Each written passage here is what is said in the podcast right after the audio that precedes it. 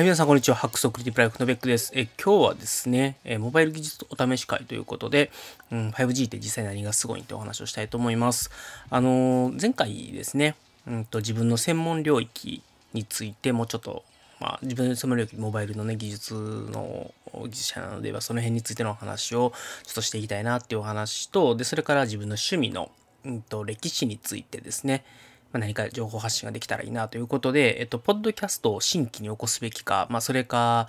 何ですかね、この番組の1トピックとして扱うべきかっていうところで、一応アンケートを取って、まあ、一旦ちょっとこの、なんですかね、番組の1トピックとしてやってみるのがいいんではなかろうかというのがアンケート結果から見えたので、まあ、一回これで始めてみようかなというふうに思います。で、えっと、まあ、これをお聞きの皆さんも間違いなく、モバイル技術の何て言うんですかね、技術者とかプロフェッショナルではないと思うので、あんまり小難しい話をここでしても、うんと、絶対あの聞いてる人、まあ、ポカンとしてしまうと思うので、まあ、できるだけですね、あの皆さんにとって、あそういうもので動いてるんだねとか、んで、まあなんか、未来ってこういう風になっていくんだねっていうのを考える、まあ、ネタとして、まあ、こういったモバイル技術今こういうことが動いてますよ、世の中で、みたいなお話ができればいいかなというふうに思ってます。なんで、あんまり本当のガチの専門用語みたいなものはあまり使わないように気をつけていこうかなというふうに思います。はい。じゃあ、えっと、早速始めたいと思いますけれども、今日はあの 5G って実際何がすごいというお話をしたいと思います。で、5G っていうものが、なんか最近よく聞こえるなっていうのを皆さん感じてるんじゃないかなと思うんですけど、なんやねんそれというところから多分始めないといけないかなと思います。えっと、5G の G は、まあ、のご存知の方も多いと思うんですけど、ジェネレーションですね。えっと、5G は、まあ、5ジェネレーションの第5世代という意味です。で、その前が、まあ、当然、フォースジェネレーションというのがあったんですけれども、うんと、ここがですね、厳密に言うと、あの、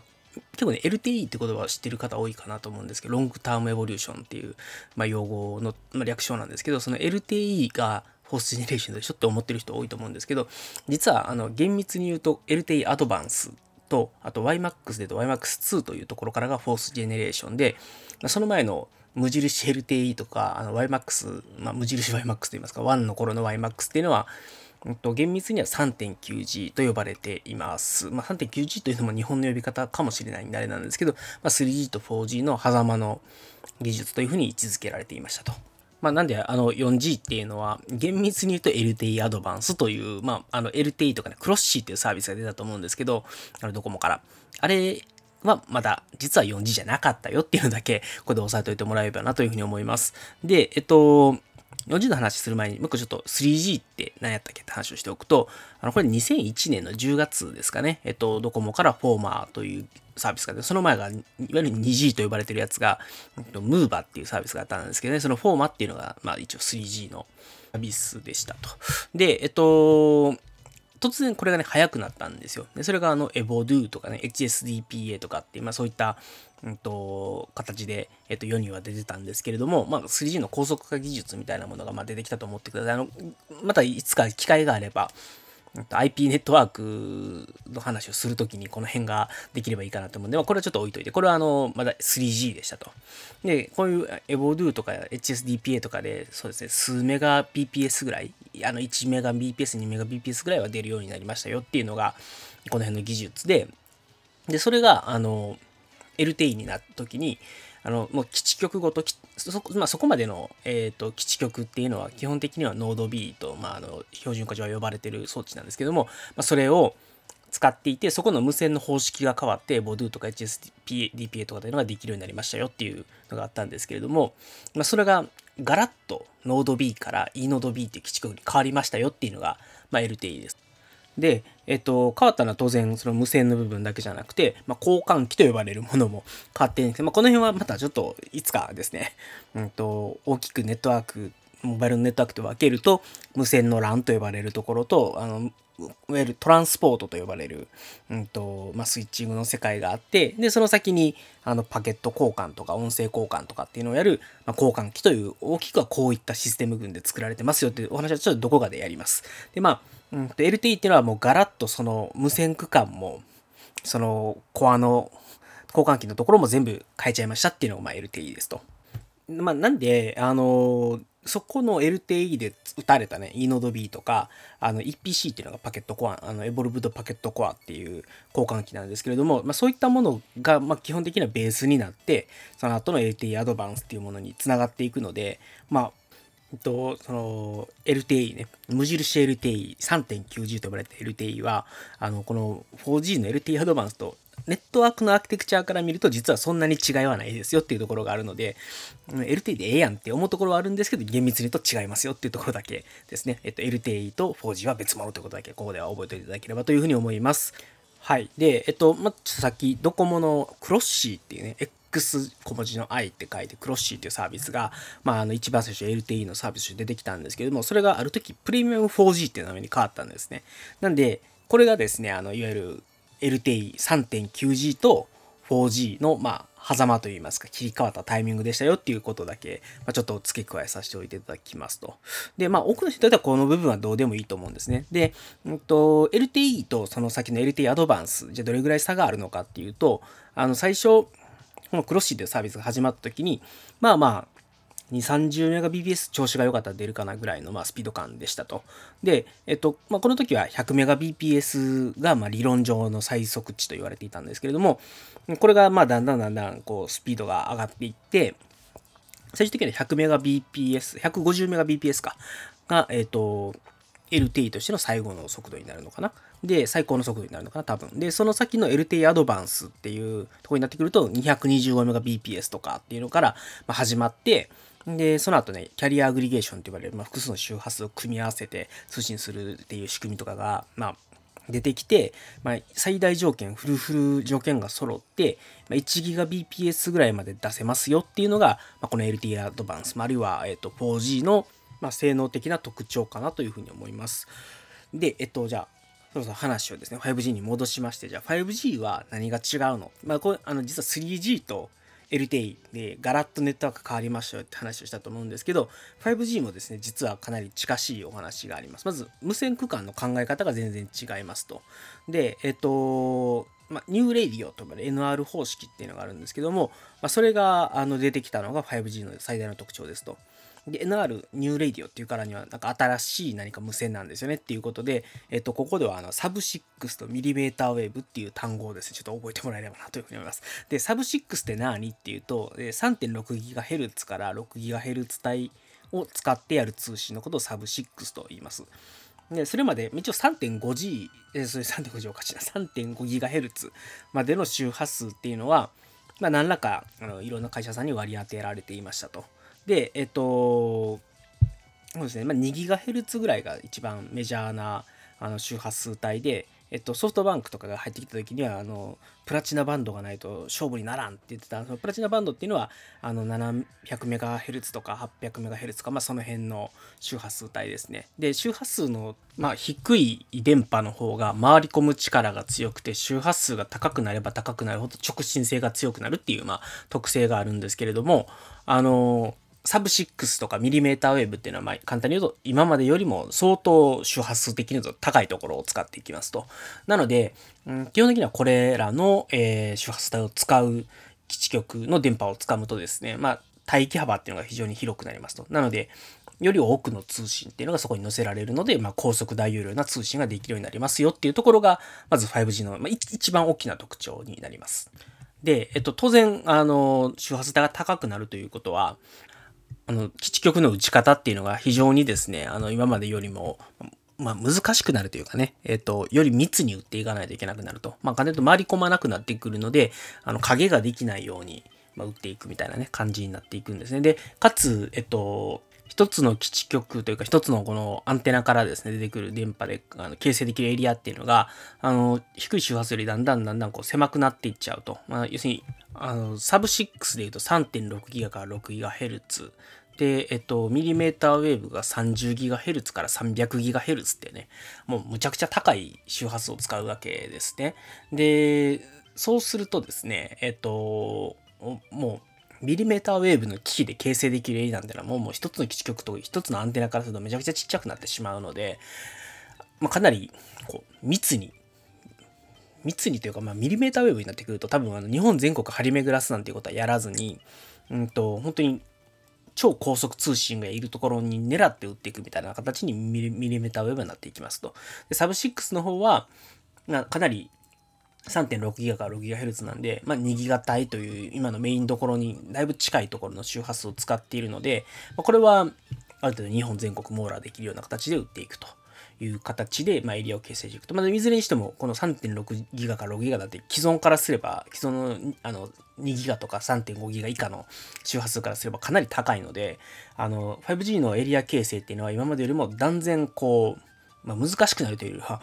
あの、よりこう、まあ、密に打っていくとか、影ができないように打っていくとかっていうので、まあ、当然打たないといけない、その、まあ、 radio head と呼ばれるアンテナプラス、それを、電波を増幅するためのアンプ装置っていうのがあるんですけど、そういったものを、あの、数を多く打っていくっていう、まあ、昔のピッチみたいなね、形で、あの、エリアを形成しないといけないけど、そのピッチと携帯のエリアの作り方の違いなんで、あの、すみません、あのほ、とんど皆さんご存知ないと思うんで、余計な話でした。はい。で、えっと、あのミリメータウェブの話を少しだけ補足をしておくと、あの、先ほど 30GHz から 300GHz という言い方をしたんですけれども、厳密に言うとですね、日本で今、帯域としてあれ割り当てられているのが 28GHz 帯という言い方をしていて、えっと、下は 27GHz から上は 29.3GHz かなあたりの帯域を、まあ、各社に割り当てていると。で、えっと、まあ、慣習的にこれ 30GHz より下なんですけれども、あの、もう一色たにミリメタウェーブと呼んでいるという形です。で、えっと、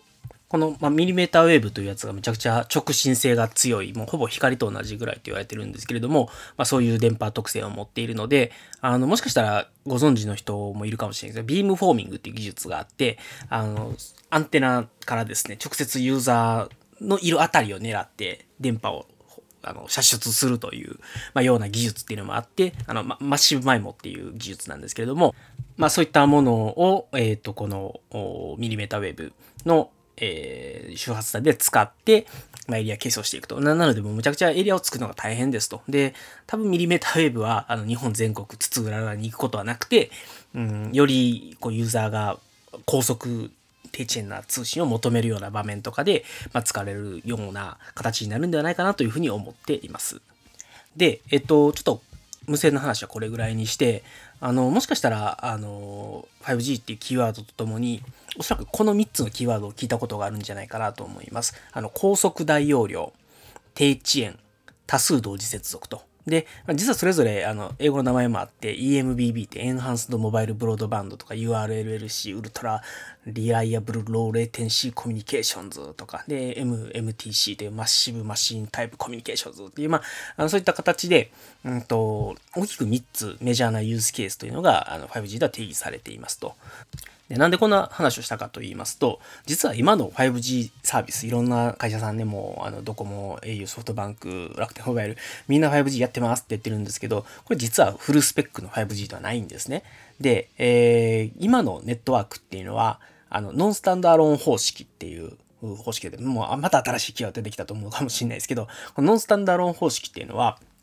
簡単に言うと LTE の、うんと交換機を、まあ、使ってますと。で、えっと、アンテナの部分といいますか、あの、基地局と呼ばれているアンテナと制御装置の組み合わせのことを基地局って言うんですけど、まあ、そこだけが 5G のものを使ってますよというのがこのノンスタンダーロン方式ですと。で、えっと、この SA 方式っていうのにならないとですね、あの 5G の一番の目玉である、あの、まあ、無線の部分がどうしてもフィーチャーされるんですけれども、それとともに、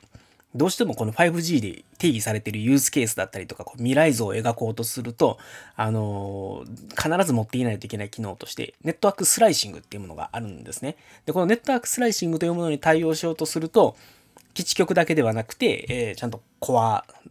交換機の方も、えー、5G のものがが来ないといけないと。で、今、この NSA 方式だと、交換機側が LTE のものなので、えっ、と、実は、ちょっと片手落ちな状態ですよというところだけ、あの、まずは今、あ、そういう状態なんだなっていうふうに見てもらえればと思います。で、えっと、この、今の、じゃあ、えー、この NSA 方式と呼ばれるやつで、どこまでサポートできるかっていうと、今はまずはこの高速大容量ですね。あの、エンハンスのモバイルブロードバンドと呼ばれているユースケースには、まあ対応できるところまでは、まあ来てるかなという感じです。まあ当然あの、いろんなね、あの、テレコムのオペレーターであったりとか、あるいは、あの、それに装置を出してるね、ベンダーさんだったりとかって R&D レベルでは当然他のユースケースですね、あの、低遅延とか、多数同時接続とかっていうのは、あの、やられているので、技術的にあのできないわけではなくて、単純に商用サービスとしてはまだそこまでは来てないですよというだけの話です。はい。で、えっと、で、その、さっき言った高速大容量というところは、まあまあ今、そこそこできてます。当然 5G のコアが来てからの方が、よりこの高速大容量というところも強化されるんですけれども、あの、それよりも何よりも一番難しいのはこの次の低遅延ですね。これを実現しようと思うと、まあ、実はその基地局だけでもダメだし、コアがあるだけでもダメですと。で、もう一つ重要な要素になってくるのが、モバイルエッジコンピューティングっていうのは、まあ、エッジコンピューティングっていうのはもしかしたら聞いたことあるかもしれないんですけれども、まあ、これが来ないと低遅延っていうのは、ま実現できないものですと。で、えっと、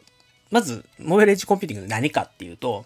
簡単に言うとユーザーの近くにデータセンターを置きましょうと。で、そこのアプリケーションとユーザーを通信させることによって、えー、まあ、今までみたいに、例えば沖縄から東京のサーバーにつなぐよりも、沖縄から、うん、鹿児島とか、あの、福岡ぐらいの距離だったり、あるいは沖縄県にもそもそもアプリケーションがあればいいよねっていうまあ、そういった形であのよりユーザーの近くにアプリケーションを置きましょうというのがモバイルエッジコンピューティングなんですね。で、えー、とこのモバイルエッジコンピューティングっていうものが来ないとやっぱり本当の低遅延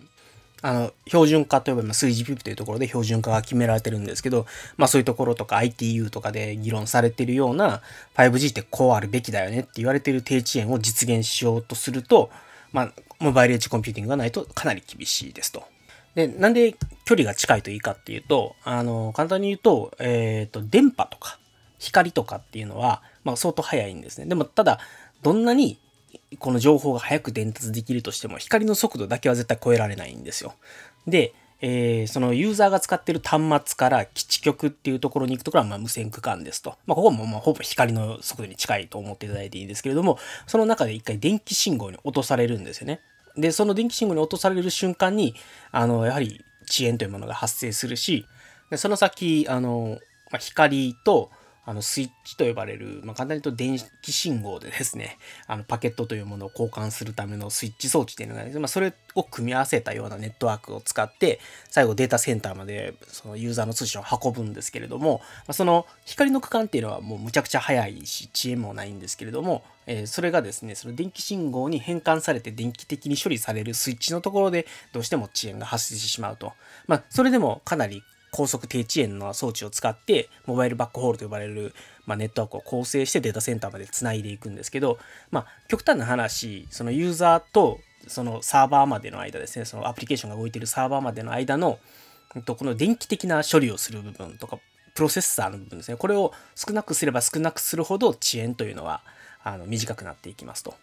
だから、あの、まあ、ぶっちゃけですけれども、ただ、データセンターがね、あの、沖縄にありますと。でもこのデータセンターに至るネットワークが一回基地局に入ってから、例えばそうですね、福岡に置かれている交換機まで行って、でそこからまた沖縄のデータセンターに戻ってきたら全く意味がないわけですよね。なんで、ユーザーの通信が、あ、これは Mac のアプリケーションに行かないといけないものだぞっていうのを、まあ、間のネットワークが、ネット機器が判断をして、えー MEC、まあ、モバイルエッジコンピューティングのデータセンター、それ沖縄のユーザーが沖縄のデータセンターに行けるように通信を曲げてあげるっていうことをしないといけないんですね。で、これを実現する方式としてさっき言ってたスライシングっていうものが必要なんですね。なんで、えー、いわゆる低遅延系のユースケースというものを実現するためには、このモバイルエッジコンピューティングというものが整備される。もういろんなデータセンターが日本全国津々浦々に作られました。で、かつ、そのメックに行かないといけない通信を間違いなくそのデータセンターに届けるために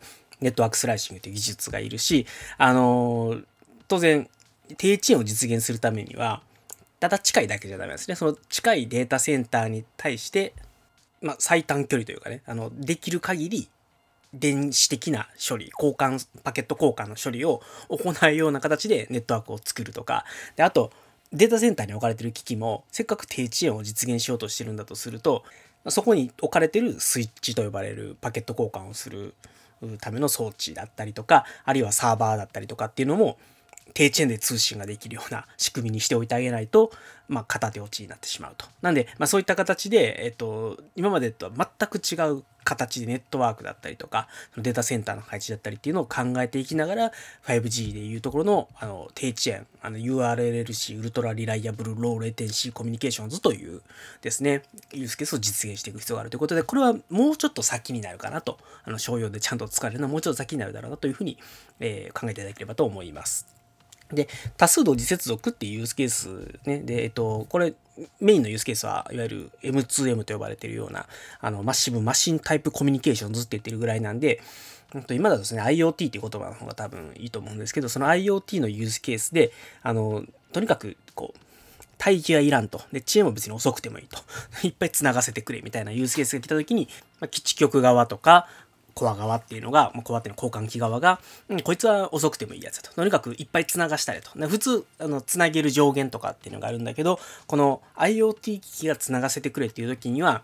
あの、じゃあ、普通のユーザーだったら300人で打ち止めやけど、この IoT の機器やったら2000個入れたれと。で、その代わり、一個一個のユーザーの通信に対して割り当てる帯域をぐっと絞ったりとか、あの、遅延とかわざと持たせて、ネットワークを圧迫しないようにするとかっていうことをやって、逆に言うと、いっぱい繋がせる代わりに性能をガッと落とすみたいなことをやるっていうのが、あの、このスライシングの3つ目の多数同時接続でやらないといけないことなんですけど、この低遅延にせよ、えー、多数同時接続ですよ。さっき一番最初に挙げた高速大容量。これはもう実は今までのインターネットというかモバイルのネットワークの使い方って高速大容量で使いたいっていうのを、どんどんどんどんこう速度を上げていくっていう形でやってきてたので、これはもう容易に、えーと、実現できましたと。で、問題はこの次の低遅延とか多数同時接続っていうやつをどうやって実現しますかっていうのをやろうとしたときに、先ほど言ったまず、あの大前提として SA のネットワークですね。あの、交換機も 5G のものじゃないといけないし、あの基地局側とかね、端末側も、私たちはこのサービスを使いたいんですっていうことをちゃんと宣言をできる端末。で、それを宣言してきた端末に対して、あ、お前は IoT のデバイスだな、お前は THC のデバイスだなっていうのを基地局側が判断して、適切なネットワークに振り分けてやるっていうことをまやらないといけないですね。なので、端末も基地局もコアも全部この SA 方式っていうものに対応して、かつネットワークスライシングっていうものをちゃんと準拠した装置にならないと、この低遅延と多数度接続っていうのはまなかなか実現が難しいですと。で、低遅延に関して言うと、それにさらにプラスして、モバイルエッジコンピューティングですね。この技術、ユーザーの近くのデータセンターを使わせる、そこに対して間違いなく通信を届けるためにスライシングを使うみたいなことが来ないと、まあ、実現は難しいですよと。まあ、多数度接続も、まあ、実はコアをユーザー一般ユーザーといいますか、スマホユーザーと同じコアにするのか、あの、IoT 用の専用のコアにするのかみたいな、まあ、そういった議論もまあ、やっぱりあったりとかなかったりとかするので、あの、やっぱり、高速大容量というものと低遅延というものと多数同時接続というものが同じネットワーク同じ装置で実現できるというよりは、まあ、これをやるためにそれぞれに適したネットワークとか機器の構成っていうのを作っていってでそれをまうまいことコントロールするためにスライシングという技術がないとネタクスライシングという技術がないとできませんよっていうのが、まあ、あるのでちょっと難しいお話いっぱいしてしまったんであのこの辺でもざっくり言っておくと今ある 5G、いろんなところが提供している 5G っていうのはまだまだフルスペックのものじゃないですよと。で、えー、5G の中で大きくは3本柱、高速大容量、低遅延、多数同時接続。このうちの低遅延と多数同時接続っていうのを、えー、ちゃんとですね、あの、5G のコンセプト通りにやっていこうとすると、まあ、まだまだネットワーク側っていうのが進化をちょっとしていかないといけない。まあ、あの、アップグレードしていかないといけないっていう状態ですと。でもただ、まあ、高速大容量の方は今も来ているので、あの、5G ね、普段もしかしたら使われている方もいるかもしれないんですけども、まあ、それは今基地局側が NSA 方式の基地局が打たれていて、えー、それを電波をつかむと 5G と表示されているという状態でありますと。まあ、今日はちょっとそれぐらいで覚えていただければなと思います。で、もう一個だけ余談なんですけれども、あの、今 5G エリアと歌っている会社の 5G が、あれ思ったほど速度出えへんのと、なんか 5G なのに100メガ BPS ぐらいしか出えへんのみたいなことがあるかもしれないんですけれども、あれ、あの、4G の周波数を一部 5G に転用しているんですね。で、えっと、それによって、えっと、端末表示上は 5G になってるんだけれども、実は速度は LTE とほとんど変わりませんよっていうのがまああり得るので、まあ、それはあの 5G と出ていながらも実は 4G と全く変わりませんよと。あ、ま全く言い過ぎかな。あの、多少は速くなるかもしれないけど、そんなに変わりませんよっていうのがありますと。まあ、それはあの同じ電波、同じ周波数を使ってるので致し方ないんですけど、これ自体はね、あの、将来的に低遅延のユースケースとかが来た時に、うんと、速度はいらんと。低遅延だけ欲しいっていうような時に、あの、じゃあ 2GHz 帯の、えー、周波数を使って、えー、速度は出ないけど、とにかく早くパケットのやり取りをする、低遅延の通信をするみたいなユースケースで使えたりするので、これこれでまた意味がないわけではないですと。で、えっと、実際 5G でじゃあスピード出るのどうこっていうと、あの、先ほど言った Sub6mm Wave っていうあの NR ですね、 New Radio の方式のアンテナを掴んだ時だけ、やたらめったら速いと。まあ、そういうですね、あの、ちゃんと 5G の NR の方式の基地局をつかめたら、あめっちゃ速い、ラッキーと思ってもらえればなと思います。で、ミリメーターウェーブ、理論上はサブ6よりミリメーターウェーブの方が速度が出るはずなんですけども、多分今、ミリメーターウェーブとサブ6あんま速度変わんないんじゃないかなっていう気が、まあ、ネット記事なんかを読んでるとあ思うので、まあ、ここは多分まだね、ミリメーターウェーブの性能というか周波数めっちゃ広い帯域各社割り当てられてるんですけども、まあ、それを使い切るような形では、あの、ミリメーターウェーブの周波数帯を使ってないんだろうなというところがあるので、まあ、ここは今後もっとミリメーターウェーブの速度がバカーンと上がる日がそのうち来ると思うので、それはそれで楽しみにしていただければなというふうに思います。で、えっと、今日ね、実は 5G って実際何がすごいんっていう話をして、5G の凄さを言ってなかったと思うんですけれども、あの、最後、一応、今後ね、5G のフルスペックの 5G が来だすとどういうことになるかっていうところだけお話をしておくと、まずさっき言った高速大容量っていうところ、ここはあの一応理論上の最大スペック 20GBps ぐらいを目標に、IMT2020 ってやってね、定義されてるんですけれども、あの、その速度を目指しましょうと。で、えー、低遅延っていうのは1ミリセク、まあ、無線区間だけなんですけど、1ミリセクトで、無線のすぐそばにデータセンターがあれば、まあ、理論上数ミリセックで届く、アプリケーションまで届くということを目指していますと。で、えー、多数端末同時接続っていうのは、ま、今まで、えっ、ー、と、平方キロメートルあたり10万端末だったかな。それが100万端末まで繋がるようにしましょうと。で、高速大容量の方はもう今までのね、インターネット、モバイルのインターネットの歴史をご存知の方はご存知だと思うんですけども、もう最初ね iPhone3G なんかが出た頃の速度から比べれば今の回線速度なんてもう全然違うじゃないですか。まあ当時は 1Mbps、2Mbps しか出てなかった回線速度が今 100Mbps、200Mbps 当たり前になってるんですね。で、これが次に、うんと 1GB は言い過ぎかもしれないです7、800メガ BPS 当たり前ぐらいの時代になっていきますと。まあそうするとあの、例えばですね、今自分の目の前で見えている映像みたいなものを瞬時にサーバー側に送って、で、それを解析した結果を戻すみたいなこともできるようになってくるので、まあ、AR みたいな技術ですね。拡張現実と呼ばれている、まあ、目の前にあるものに何か情報を付け足していくようなユースケースっていうのも非常に今までよりやりやすくなってくるし、あの、例えば画像認証するとかね、あの、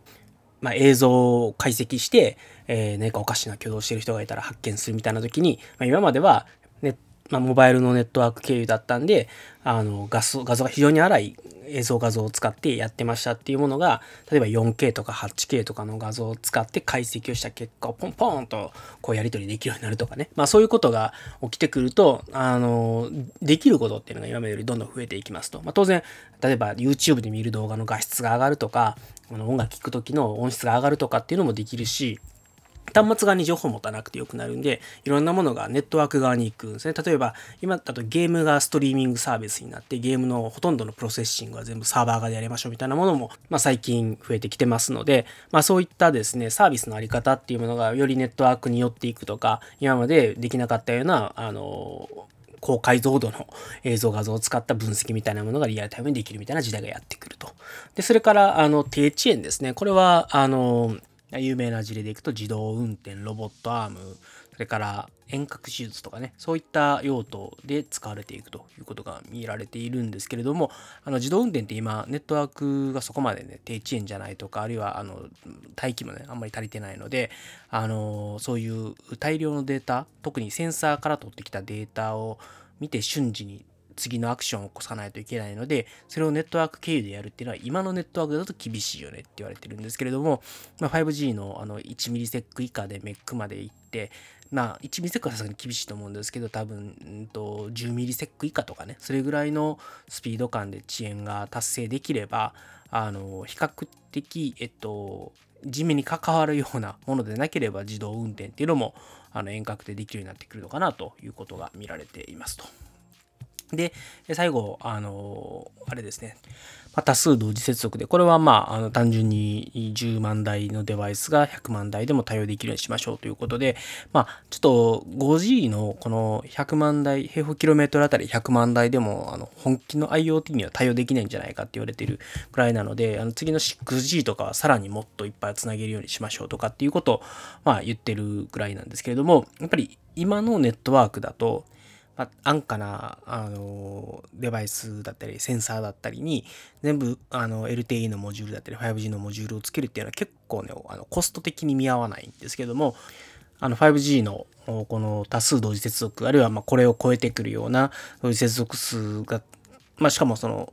さっきのネットワークスライスで1デバイスあたりの帯域だったりとか遅延だったりっていうのはガッとこう性能を引き下げる方向に行ってより多くのデバイスをネットワークに収容して、でそういったデバイスが他の、例えば、あの、モバイルブロードバンドだったりとか、その低遅延の通信に対して影響を与えないような形で共存させていくと。まあそういうことができてくると、あの、そういった IoT デバイス用のモジュールとかっていうものの通信費用だったりとか、まあ、いわゆる月額の基礎基本料金とか通信費用だったりっていうのをガッと引き下げてもうモジュールをとにかく安価にばらまいて、まあ、その代わりそれらのデバイスっていうのはもう全然大したネットワークのリソースを割り当てられないっていうまことをやっていって、まあ、普通のユーザーの端末だったら、例えばもう1000人入ったらパンクしますっていうところに10万デバイス、IoT のデバイスが入ってきても、問題なくユーザーは今まで通り使えますよと、まいう世界がやってくると、あの、本当に身の回りのものが、あらゆるものが、あまあ、テレコムキャリア、まあ、モバイルテレコムキャリアのネットワーク、モバイルネットワークにつながっていくと。で、まあ、今まではあの家の Wi-Fi だったりとか、あるいはあのそれぞれのね、えっ、ー、と、センサーデバイスが置かれてる近くになんか Wi-Fi ルーターが置かれてたりとかっていう形だったものが、まあ、今後は、あの、もう一個一個のデバイスがもうそのままモバイルのネットワークにつながりに行くと。まあ、それによって、例えば今までだったら、例えば今だと Apple の AirTag なんか出てると思うんですけど、ああいう AirTag みたいなものも、あの、わざわざあの iPhone のネットワーク、iPhone フォンと、えっと、Bluetooth でつないで、で iPhone のモバイルネットワークの通信を使って、まあ、その先の通信を達成させるというような形のものが直接モバイルネットワークにつないでかかってくるということもあり得ると。なんで、まあ、あの、そういう一段かまして、えー、インターネットに抜けていくっていうものが、まあ、完全にはなくならないとは思うんですけれども今までだとちょっと費用的に、えー、モバイルネットワークに直接つなぐのが難しかったと思われるような機器っていうものも、まあ、ガンガンモバイルネットワークにつながっていくということが、まあ、あり得る世界が来ると。まあ、あの、ちょっとこの辺の 5G でどういう風なサービスが来そうかみたいな話っていうのは、まずはちょっと回を分けてどこかでお話できればなと思いますので、まあ、今回は この辺で 5G が来ると、まあ、5G で言われてる特に、え、高速大容量、低遅延、多数同時接続ですね。この3つのキーワードが来ると、まあ、どういうふうに世の中が変わっていくかというところを簡単にお話をさせていただきました。はい。ということでですね、えっと、今回はお試し、モバイル技術お試し会ということで、5G って実際何がすごいっていうお話をですね、ちょっとさせていただきました。ちょっとね、えっと、もう少しとっつきやすいトピックで話せればいいかなとは、ちょっと今日も話しながら思ってましたけれども、まあちょっと今後ね、改善をしていきたいなと。まあただ、やっぱりこの系のネタはもしかすると、スライドとかをつけて、あの、YouTube とかでやった方が分かりやすいっていうのがあるかもしれないので、